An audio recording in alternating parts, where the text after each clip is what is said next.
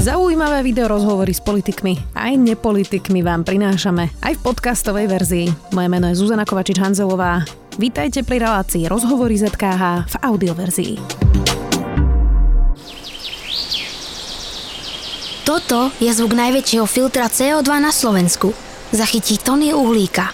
Áno, je to les. Môže ho vysádzať aj vaša uhlíková stopka. So službou uhlíková stopka od SPP pomáhame prírode spolu. Viac na SPP.sk. Šiestý deň vojny na Ukrajine sa stupňuje napätie. Rusku sa zatiaľ podľa ukrajinských médií stále nedarí dostať do Kieva, no do mesta sa blíži vraj 64 km dlhý ruský vojenský konvoj. Pentagon varuje, že najbližšie dni by Rusko mohlo byť ešte agresívnejšie o aktuálnej situácii s ministrom zahraničných vecí Ivanom Korčokom. Vítajte. Ďakujem za pozvanie. Pán minister, ja som si nechala respirátor, lebo mám nádchu, hoci mám test negatívny, ale pre istotu, keď máme situáciu s Omikromom. Eh, aká je tá aktuálna situácia v Kieve? My tam teda stále máme nejakých diplomatov. Sú v bezpečí? No, sú, sú v bezpečí za, za daných eh, podmienok, ktoré sú tam. Tie podmienky sú veľmi zlé. Je tam zákaz vychádzania, pričom aj ten sa mení uh, zo dňa na deň. Hovoril som teraz po ceste sem k vám s našim veľvyslancom Marekom Šafinom. Stále tam zostávame s našimi štyrmi diplomatmi, ale chcem povedať to, že tam ukrývame ďalších 19, 19 eh, ľudí, eh, občanov rôznych krajín. Medzi nimi je niekoľko detí. Sú tam novinári, nebudem hovoriť ďalšie podrobnosti, ale faktom je, že sa stáva z našej ambasády naozaj útočisko pre tých, ktorí hľadajú, hľadajú záchranu. Ale tá situácia je veľmi zlá. Veľvyslanec mi hovoril, že naozaj eh, v tejto chvíli to funguje tak, že každý, kto, kto sa pohne, tak povediac, po Kieve je vystavený reakcií už aj domobrany, eh, lebo je tam mnoho diverzantov, ak tak môžem povedať, eh, ktorí jednoducho znútra sa snažia robiť rôzne akcie proti bezpečnosti. Takže tá situácia je situácia veľmi zlá. Nehovoriac o tom, že naozaj ruská strana ešte zvyšuje svoje vojenské pozície okolo Kieva samotného. A dovolte mi povedať ešte jednu vec, e, čo je, čo je absolútne pre mňa šokujúce, že ten vojenský zásah e, zo strany Ruskej federácie, on už ide aj napríklad voči takému mestu, ako je Charkov, kde žije väčšina etnická proste Rusov. Veď toto už je, každý si musí urobiť o tomto obraz, keď Ruská federácia nie, že útočí na suverénnu krajinu, ale ona útočí teda aj na, na, na Rusov, ktorí žijú na, na Ukrajine. To je absolútna bezohľadnosť. Pred chvíľkou inak vyšli správy, že rakety v Charkove už dopadli do centra aj do obytných častí. Um, takže teraz už, aby som to pochopila správne, mm. tí ľudia, ktorí sú na ambasáde v Kieve, nemajú sa ako evakuovať. Nebudem hovoriť ďalej, ale samozrejme vyhodnocujeme z hodiny na hodinu tú, tú situáciu a pochopiteľne, keby tá, keď, keď budeme mať um, keď budeme mať to vyhodnotené tak, že je väčšia bezpečnosť pre nich a bude dostatočná na, na odchod, e, tak to urobíme. Ale Slovenská republika tam nie je sama, je tam mnoho ďalších e, ambasád v Kieve. Pán minister, vy ste si vedeli predstaviť, že Ukrajinci budú takto odolávať? Vedel. Môžem vám to povedať, že vedel. Je to, je to obrovský hrdinský, patriotický čin uh, Ukrajincov, ale mne bolo jasné tá odhodlanosť, keď sme boli pred troma týždňami jednak na Dombase, na tej uh, línii, tzv. línii dotyku. A viete, o, ozaj je, je hrozný pocit, keď dostanete informáciu, že stanica Luhanska, to je to, jedno, uh, jeden z tých prechodov funkčných ešte vtedy pred troma týždňami, to je tam, kde napríklad aj my sme udržiavali uh, stanicu uh, prvej pomoci, je zrovnaná zo zemou. To, to je proste strašná situácia pre nás, ak tej odhodlanosti, ja som to videl Uh, videl som to pri stretnutí s prezidentom Zelenským, s Dmitrom Kulebom, s mojim kolegom aj s, aj s ďalšími. To, to naozaj neboli pózy. Oni nám povedali, sme bohužiaľ, alebo teda ešte vtedy hovorili, že dúfame, že nedojde k vojenskej invázii, ale sme odhodlaní bojovať. A dnes to vidíme. Ja som, podarilo sa mi hovoriť aj s ministrom zahraničných vecí Kulebom uh, ešte dnes. Takže to odhodlanie je tam obrovské. A štátny tajomník včera v live streame Martin Klus hovoril, že hrozbu jadrovej vojny tu treba brať vážne a pripravovať sa na najhoršie. Nedá sa vylúčiť, že Putin použije jadrové zbranie, bohužiaľ, povedal Martin Klus. Ako vážne máme brať naozaj možnosť celosvetovej jadrovej vojny? No ja, ja teraz mm, nepočul som Martina Klusa, čo povedal, ale povedal, povedal pravdu v tom, že to naozaj treba brať vážne. Predsa ak niekto naozaj už zvyšku sveta um, signalizuje, že teda má v rukách aj tento arzenál, o ktorom vieme. A mimochodom treba pri, pripomenúť, že tento arzenál má hlavnú úlohu odstrašenia, pretože každý vie, že použitie je, je zničujúce jednoducho. Takže ja sa nebudem púšťať do toho, ako je to pravdepodobné, ale ako minister zahraničných vecí považujem za povinnosť hovoriť, alebo teda apelovať stále na, na, na zvyšky e, racionality a toho, že si uvedomuje ruská strana, že to je jednoducho nezvratný krok s následkami pre absolútne celý svet. Mnohí ale hovoria, že Putin sa zbláznil, e, že Putin je šialenec, tak e, ja viem, že dnes, dnes je to uh, pastva pre, pre politológov, pre novinárov tieto veci analyzovať. Stále som minister zahraničných vecí, stále mám zodpovednosť za to, ako komunikujeme tieto veci, ktoré, uh, ktoré sa týkajú vzťahu k Rusku, ktoré sú rozbité a tak ďalej. Ja sa nebudem púšťať do týchto úvah. V, v každom prípade ale platí, uh, že to, čo prezident Ruskej federácie robí, ako koná, je, je absolútne e, nepriateľné, ale stále je tu šanca, šanca vrátiť sa späť. Len napríklad aj vidíte, ako skončili včerajšie rokovania. E, to, to bolo prvé kolo, ja o tom som hovoril s ministrom.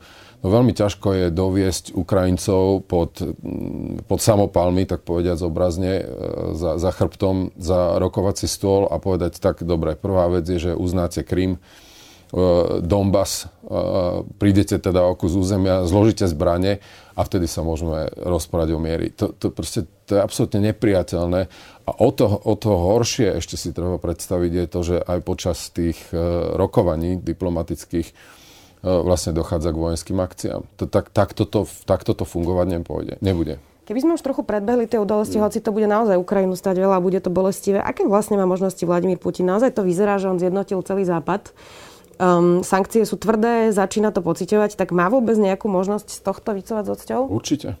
Určite stačí, stačí zodpovednosť. A teraz nielen to, že um, sú to nepriateľné kroky voči Ukrajine, voči nášmu priamému susedovi, ale ja si myslím, že to je absolútna bezohľadnosť aj voči Rusom, uh, voči ruským občanom. Veď e, tie sankcie, viete, robili sme ich v niekoľkých krokoch a ja viem, že na začiatku sme boli aj pod palbou kritiky, že veď tie sankcie nie sú dostatočné. Niekto hovorí, že sú čajové, že, že aký to má dopad, no ale tak pozrite sa včera. To sú naozaj už veľmi vážne veci. Ak vám v peňaženke jednoducho už cítite pokles e, rubla voči doláru o 30%, ak sa dvihnú úrokové miery, ak nemôžete vyberať peniaze z bankomatov, ak ich nemôžete posielať do zahraničia alebo zo zahraničia. To sú veci, ktoré jednoducho už sa budú dotýkať aj Rusov. Takže mm, aj prezident Putin si musí uvedomiť, že to sú obrovské dôsledky, ktoré spôsobuje voči Ukrajine, ale on ich spôsobuje voči svojej vlastnej krajine. Ja som presvedčený, že toto Rusi nechcú. A Rusi budú každým jedným dňom vidieť tú obrovskú izoláciu, ešte raz ekonomickú, ale viete, tam aj emóciu hrajú, to vylúčovanie z, zo športových súťaží. Naozaj, že, že z Ruska sa stáva potom izolovaný ostrov. Posielame do krajiny vojenský materiál, Európska únia nakupuje za pol miliardy spoločne zbranie. Prídu k nám aj vojaci na to. Časť opozície na Slovensku to odmieta. Robert Fico hovorí, že tým prispievame k ďalšiemu napätiu. Nechápem, prečo za každú cenu vláda pozýva na územie Slovenska cudzích vojakov, veď máme tisíce profesionálnych vojakov, povedal Robert Fico. Tak ono by sa asi dalo povedať, že viac sa už napätia asi nedá zvyšovať, keď Rusko zhadzuje vákové bomby a vyhraža sa jadrovou vojnou, ale to dajme bokom. Čiže prečo nestačia naši vojaci? Skúsme to vysvetliť voličom teda Roberta Fica. No, pretože tu dochádza k zásadnému ohrozeniu, tak agresii voči nášmu susedovi. To nie, že nestačia. Hádam, tu nechce niekto povedať, že uh, v tejto chvíli my vlastne sme členom NATO, ale, mu, ale budeme sa správať a pozerať sa na to, čo sa deje za hranicami. 200 kilometrov od nás dopadajú bomby na Ivano-Frankovsk. Sme členom NATO a teraz budeme sedieť a budeme stále len hovoriť, veď my sme členom NATO, ale potom tie, tie garancie, ktoré sú politické, je tam článok 5, oni sa musia premietnúť do reálnych, e, do reálnych vojenských krokov. A ak e, zareagovala aliancia po roku 2014 tým, že predsunula svoju obranu v Pobaltí a v Polsku, keď vidíme, že prezident Putin E, povedal, že po A nebude vojna a po B, že chce chrániť Rusov na Dombase, ale on chráni Rusov na Dombase tak, že útočí na celé územie Ukrajiny, tak mne sa zdá, že tvrdiť v tejto chvíli, že veď my máme našich vojakov, tak ja sa potom pýtam, že na čo máme členstvo na to a dostávam sa do toho bodu, kedy e, opozícia, osobitne teda Smer, z môjho pohľadu už dali otočku a dostávajú Slovensko von z NATO, pretože oni povedali už niekoľkokrát, e, treba e, zmeniť článok 10, jednoducho, že nech sa dohodnú veľmoci o Ukrajine. To je to, ako oni štartujú nejaký domáci, domáci proces, ktorý chce vyviazať Slovensko z týchto spojeneckých, e, spojeneckých záväzkov. To je proste absolútne, absolútne zjavné, kam mieri e, v tomto prípade konkrétne Robert Fico, keď hovorí, že však vlastne sme teda členom NATO, no ale nerobme vôbec nič. A ja neviem, že a kedy by to chcel asi tak začať robiť, ak nie teraz.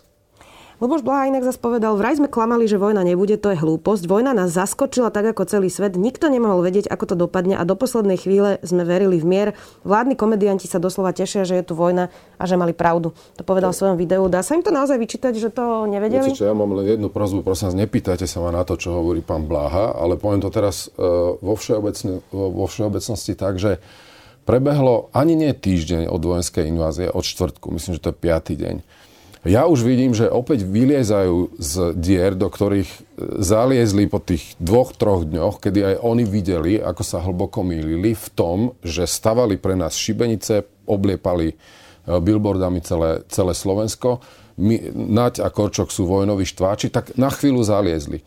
A teraz prichádzajú opäť s novou propagandou, kde hovoria, ako keby my s Naďom a s premiérom Hegerom a s prezidentkou Čaputovou sme ako keby sme prepadli nejakému triumfalizmu, že sme mali pravdu. Ale pani moderátorka, veď to je absurdné. My sme len hovorili jedno, čomu oni oponovali. Ak Rusi na hraniciach zhromažďujú e, obrovské množstva vojenskej sily a ak zloženie je také, ktoré nahovára, že tu môže dojsť k útoku, ak minister Naď povedal, za čo ho teda išli pomaly ukrižovať, že podľa tých plánov, ktoré má, e, majú naše ozbrojené sily, sú rakety Ruskej federácie schopné dosiahnuť aj územie Slovenskej republiky, tak e, oni si fakt myslia, že tento národ je už tak ohlúpnutý, že my si nepamätáme, čo hovoria. Už aj dnes, ešte raz poviem to trošku tak nepekne, znovu vyliezajú z dier, lebo už sa otriasli a chcú tomuto národu nahovoriť, chcú ho opäť strašiť, že my sme niekoho zatiahli do, do konfliktu s, s, s Ruskou federáciou. Za všetko hovorí to, čo opozícia vraví, že toto nie je konflikt medzi Ruskom a Ukrajinou, ale to je konflikt medzi Spojenými, medzi Spojenými štátmi a, a Ruskom, do ktorého nás chcú stiahnuť. Veď to je absurdné. To je absurdné a ja neverím, že slovenský občan nie je schopný naozaj nejakého vlastného kritického názoru. Nech, nech, nech, nech prosím posudzuje sám E, slovenský občan, to, čo hovoria títo nezodpovední politici. Cez víkend ste boli v diskusii s bývalým veľvyslancom USA Petrom Kmecom, ktorý je v predsedníctve hlasu. Ten sa ospravedlnil za to, že neverili vlastne tomu útoku na Ukrajinu a povedal, že hlas bude vládu podporovať. Igor Matovič inak často médiám nadáva, že legitimizujú Petra Pellegriniho. Neustále to spomína a hovorí, že nebojujeme proti korupcii. Ale to dajme teraz bokom. Mm. Neukazuje sa týmto, že hlas je naozaj konštruktívnejšia opozícia? Mm. To ja, to ja ani neviem. Ja sa, ja sa viete, úplne sa nechcem, nechcem teraz stavať do nejakej e, politologickej polohy, že teda aké to má domáce, domáce konotácie. Podľa mňa tá, to som chcel aj povedať, že to, to je nepoctivá poloha v tom, že um, oni zmobilizovali celé Slovensko a urobili to spolu s fašistami a urobili to spolu so Smerom, keď sme hovorili o, o obrannej zmluve a robili to preto, lebo si mysleli a pomerne úspešne, že každý zabudol, aká bola ich pozícia. No tak to otočili. A celá moja téma, ktorú ja komunikujem, to, že oni, oni otočili veľmi rýchle aj teraz a teda minimálne poslanec Kmec e, povedal, že sa, že sa mýlili v tejto veci. Ja sa nejdem ďalej rozoberať v tom, čo to znamená doma. Myslím si ale, že sa musia oni v hlase naozaj rozhodnúť, že či toto, čo e, predvádza a predvádzal E, smer, odkiaľ odišli, nie je diskvalifikačná, diskvalifikačná podmienka pre nich, aby vôbec sa teda vyfarbili definitívne. Veľmi sa im to zatiaľ nedarí, ale aké to bude mať domáce dopady, ja ešte raz ako minister zahraničných vecí sa chcem venovať zahraničnej politike, ale toto je zjavné, toto je, toto je nepoctivá otočka, ktorú urobili. Čo so všetkými tými, ktorí teraz hovoria, že sa ospravedlňujú? A teraz by sme mohli vymenovať mm. Miloša Zemana, Donalda Trumpa, ale teda napríklad aj pána Kmeca, veď predsa Oni naozaj viacerí napomáhali roky zmetku a tomu, že tu polovica krajiny verí, že agresor je NATO a Spojené štáty a nie Rusko, hoci už neviem, ako jasnejšie sa dá pomenovať agresia Ruska ako teraz. Takže čo s tými, ktorí teraz hovoria, že viete čo, 4 roky sme tu teda hovorili toto, ale mýlili sme musia sa. sa musia, on, oni majú svojich e, vlastných voličov, oni, oni predstupujú pred verejnosť a nejakým spôsobom to komunikovali v predchádzajúcom období. My sme im hovorili, že sa mýlia už vtedy, ale viete, dnes, dnes naozaj my, my, my nie sme v polohe víťazstva. Veď toto je v prvom rade obrovská tragédia. Ja teraz nebudem z tohto vytlkať veci a hovoriť, že my sme vyhrali, lebo, lebo vy ste sa mýlili. Vôbec nie. To, to, to nie je v tejto polohe.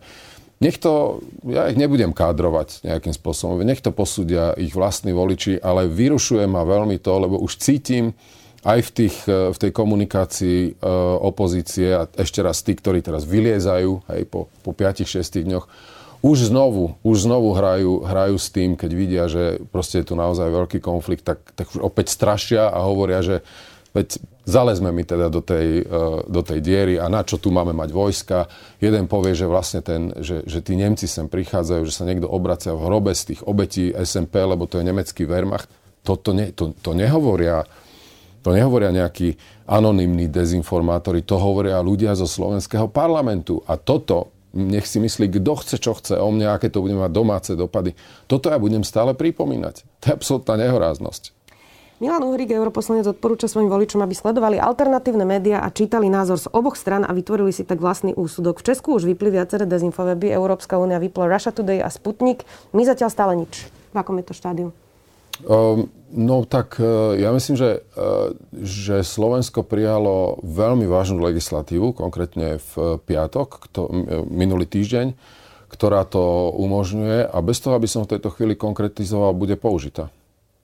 Bude no, použitá, kedy? tak má to... Prosím? Že kedy? Česi už to vyplí? Bude to, Česi to vyplí napriek tomu, že nemajú takú legislatívu ako my. My ju máme, dnes je, dnes je útorok, Áno. Dnes je útorok, v piatok bola prijatá, tak to trvalo hodne dlho, kým sa tá legislatíva prijala, tak nám dajte prosím nejaké možno hodiny, 1-2 dní a, a myslím si, že Slovensko ukáže, že tá legislatíva nie je len na papieri. Máme tu stále ruských agentov. Minulý týždeň Jaroslav Naď hovoril v tomto štúdiu, že sú ich desiatky až stovky na Slovensku. Máme tu aj ruských pracovníkov na našich vojenských letiskách. Tak najprv mm. Akom štádiu je vlastne odpísanie tých mm, ruských migov a tým pádom vyriešenie aj niekoľkých ruských technikov, ktorí sú na našich vojenských letiskách? Hovoril o tom e, minister obrany a teraz dovolte mi, nechcem ho suplovať, ale e, či sa to niekomu páči alebo nie, tak tieto nadzvukové lietadla, tieto MIGy sú súčasťou protizdušnej obrany Slovenskej republiky Eh, to proste je fakt v tejto chvíli. Táto téma sa dostala na stôl preto, lebo prezident Zelenský, myslím, alebo teda Ukrajina v každom prípade povedala, že potrebuje takéto lietadla. Sú to dva typy lietadiel, ktoré verejne komunikovali, myslím, že Suchoj a MIG. A samozrejme z toho potom vznikla téma, že teda kto má tie MIGy. No ale Slovenská republika potrebuje čokoľvek, ešte raz si o tom myslíme, tieto MIGy na svoju vlastnú národnú obranu. A to, či budú vyradené z používania skôr, ja si myslím, že ministerstvo obrany túto vec nie že zvažuje, ale viem, že koná. Keď teda hovoril o tých ruských agentoch, to my sme sa vlastne aj v kontexte Vrbietic o tom rozprávali, mm. že sme vyhostili vlastne niekoľkých diplomatov, ktorí vlastne ale asi boli agenti, povedzme si to úprimne. Čiže nezvažujeme, aby sme prečistili ruských agentov, ktorých, o ktorých Jaroslav Naď hovorí, že máme celkom dobrý prehľad. Tak, Áno, aj v, aj v tejto veci ešte raz, ja som to aj cez víkend v reláciách hovoril, dostávam veľmi veľa dotazov a vy sa na to logicky pýtate. Opäť, je tu v Európskej únii, najmä teda v Európskej únii snaha o nejakú, nejakú koordináciu, aby sa z toho úprimne povedané aj nestala taká súťaž krásy, že jeden zavrie celú ambasádu, druhý vyhostí jedného, tretí vyhostí štyroch a 20 nevyhostia vôbec nikoho. Takže Čiže zvažuje sa koordinovaný zva, postup? Zvažuje sa koordinovaný postup. A zasiahnutia áno aj do diplomatických zastúpení e, Ruskej federácie, tak ako sme tie kroky zvažovali a urobili, čím sme dokázali, že, že neváhame, že to nikto nám nemôže vyčítať vláde Eduarda Hegera, že by sme v predchádzajúcom období, keď, e, keď sme sa rozhodli, to neurobili, lebo to je vážny zásah e, diplomatický, Ale viete, ešte raz je, je snaha, aby tu bolo čo, čo, najširší, čo najširšia odpoveď, alebo teda, keď chcete, zásah do, do takéhoto diplomatického za, e, zastúpenia v rámci Európskej únie. Nemecko už mení svoju obrannú stratégiu. Mm-hmm. Um, my sme v rozpočte znižovali peniaze na obranu o 200 miliónov eur, hoci percentuálne to vyšlo, že to mm. percento sme neznižovali.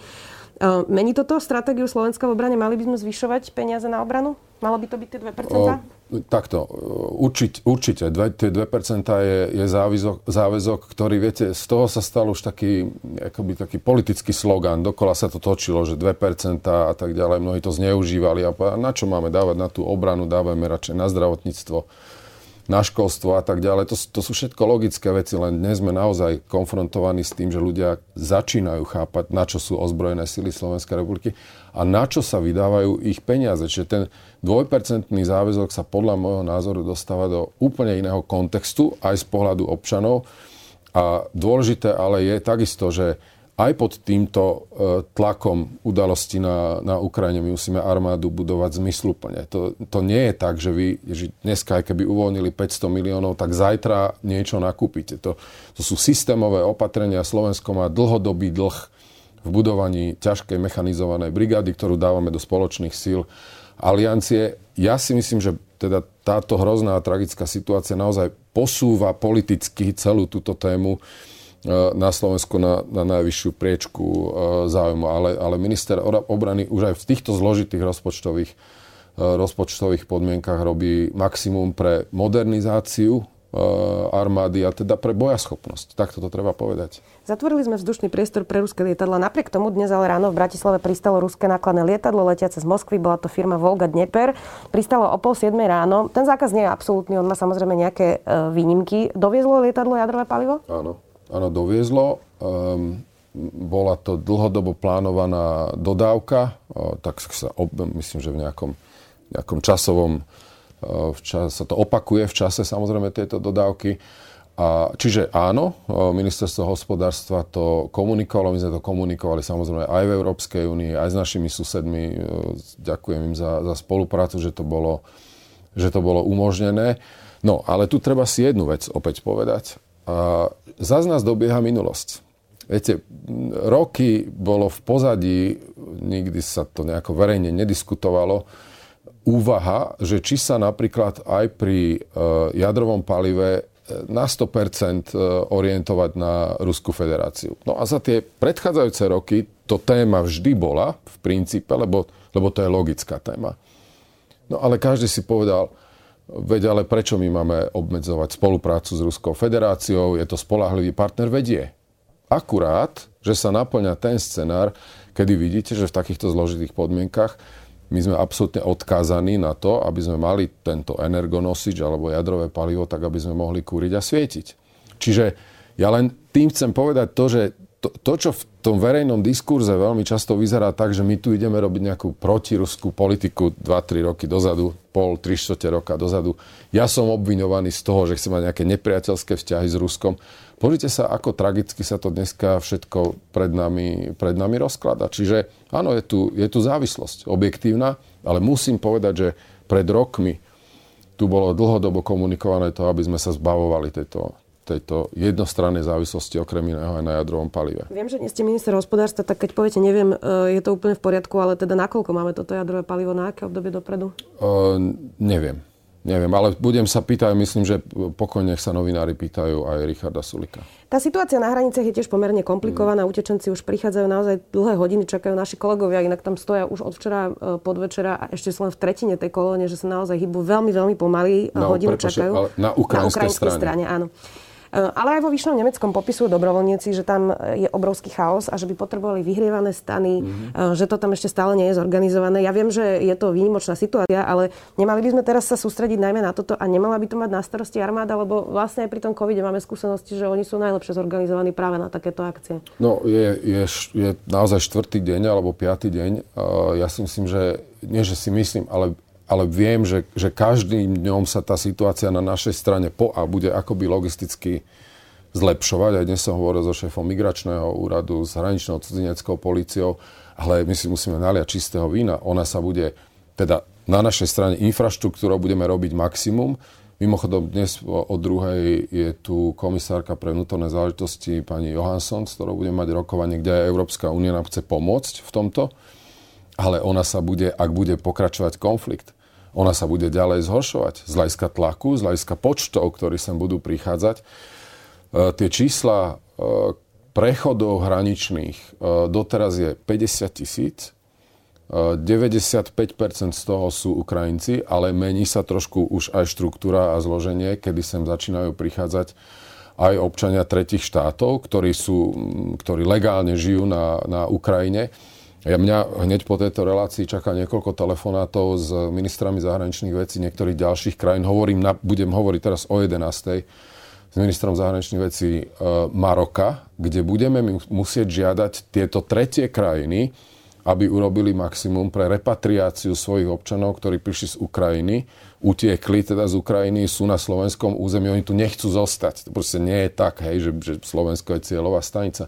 Ale musia nám títo partnery pomôcť. Napríklad z Maroka, napríklad z Indie. Minulý týždeň mi volal indický minister, ktorý nás prosil, aby sme pustili ak budú e, utekať e, na územie Slovenskej republiky, ale dohodli sme sa, že oni nám pomôžu s repatriáciou. Prečo? No, lebo tie naše kapacity do, dá sa povedať, že do maximálnej alebo 100% miery by mali využi- byť využité pre Ukrajincov, preto majú ten štatút dočasného, do, dočasného útočiska. Takže infraštruktúra, áno, problém, Určite každým dňom e, ju budeme, budeme zlepšovať, ale ak ten konflikt bude po, pokračovať, tak treba si povedať otvorene, budeme pod dennodenne stále väčším tlakom. Inak objavujú sa také videá, mm, je to teda opäť na ukrajinskej strane, že práve ľudí čiernej pleti vyťahujú z tých autobusov, vlakov a sú to študenti z Nigérie napríklad, ktorí študovali na Ukrajine. Tak viete sa zaručiť o to, že keď prídu takíto ľudia na hranicu, tak na Slovensku nebudú mať problém, lebo tiež utekajú pred vojnou, to je jedno, či sú Ukrajinci alebo Nigerici. No ukáže sa, tak sa, sa ukáže náš, náš postoj Slovákov hej, k, k tomuto. Pre, presne ma to napadlo uh, dnes, že tam je viacero viacero ľudí e, tmavej pleti napríklad. Ja už zachytávam na, na sociálnych sieťach e, títo, nehaj, nehajme nabok, nabok proste ľudí, ľudí zo sociálnych sietí, ale politici. Politici no. hovoria, prišiel som pomôcť Ukrajincom, ale našiel som tam Afriku. No, no toto je zase jeden nechutný hec, ktorý sa tu, ktorý sa tu v, národe, v národe vytvára. Lebo tak a čo máme urobiť? Samozrejme, že tí ľudia sú po A z, z tretich štátov, hej, oni nemajú taký štatút ako Ukrajinci.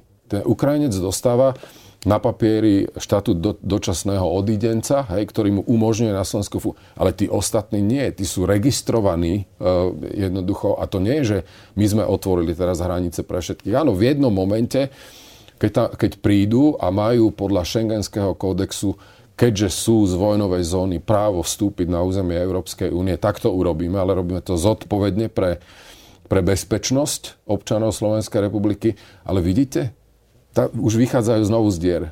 Už znovu vychádzajú z dier tí, ktorí proste aj na tomto, na, na tomto hecujú. Išiel som pomôcť ukrajinským mamičkám a našiel som tam Afriku. Na čo je toto dobré? Na čo je toto dobré? Ja neviem, sa priznám. Nie, ja kladiem otázku, nie vám, ale tak do, do, do, skôr do, Rozumiem. do priestoru. A vráťme sa oblúkom ešte k tej Ukrajine. Prezident Zelenský podpísal prihlášku do Európskej únie. Viaceré štáty vrátane Slovenska podporujú, aby sme prijali Ukrajinu ako kandidátskú krajinu. Ako je to reálne?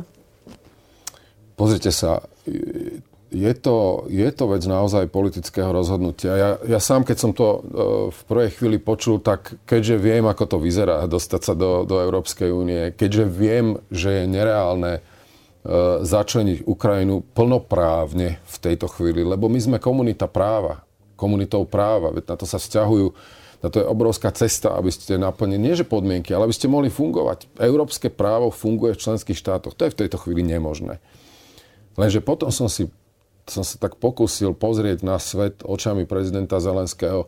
On potrebuje v tejto chvíli morálnu pstru, e, e, spruhu pre svojich občanov, aby sme v tejto ťažkej chvíli povedali, že Ukrajina e, patrí do, do tohto priestoru. Long story short, ja si myslím, že sa dá urobiť niečo, čo by som nazval veľmi silným politickým záväzkom zo strany Európskej únie a zároveň e, gestom, ktoré povzbudí ukrajinských občanov, že teda bojujú nielen za, v tejto chvíli za prežitie, ale aj za svoju budúcnosť. Čiže plnoprávne členstvo, to, to sa nedá urobiť e, v tejto chvíli ale ale vieme urobiť jedno silné politické rozhodnutie. Absolútne ho vieme urobiť a prihovorám sa zaň. Ja viem, že sa ťažko predpokladá, že čo bude nasledujúce dni, mm, ale môže byť ten scenár aj taký, že sa tí Ukrajinci budú takto, takýmto spôsobom ešte brániť, ja neviem, týždeň, ak to vydržia.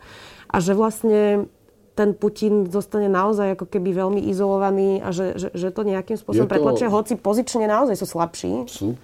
Je tam obrovská prevaha, je tam obrovská vojenská prevaha e, zo strany Ruskej federácie, je tam odhodlanie odhodlanie Ukrajincov, ale na to, na čo ja sa začínam nie že spoliehať v úvodzovkách, ale čo si hovorím, že by malo zafungovať, sú Rusi. Sú ruskí občania. Domáci. Domáci, samozrejme, v, v Ruskej federácie. Mimochodom, medzi tými, ktorí prešli na územie Slovenskej republiky, sú desiatky Rusov, ktorí, ktorí z Ukrajiny prešli na, e, k nám medzi teda týmito nazvime ich utečenci, ale to len odbočka.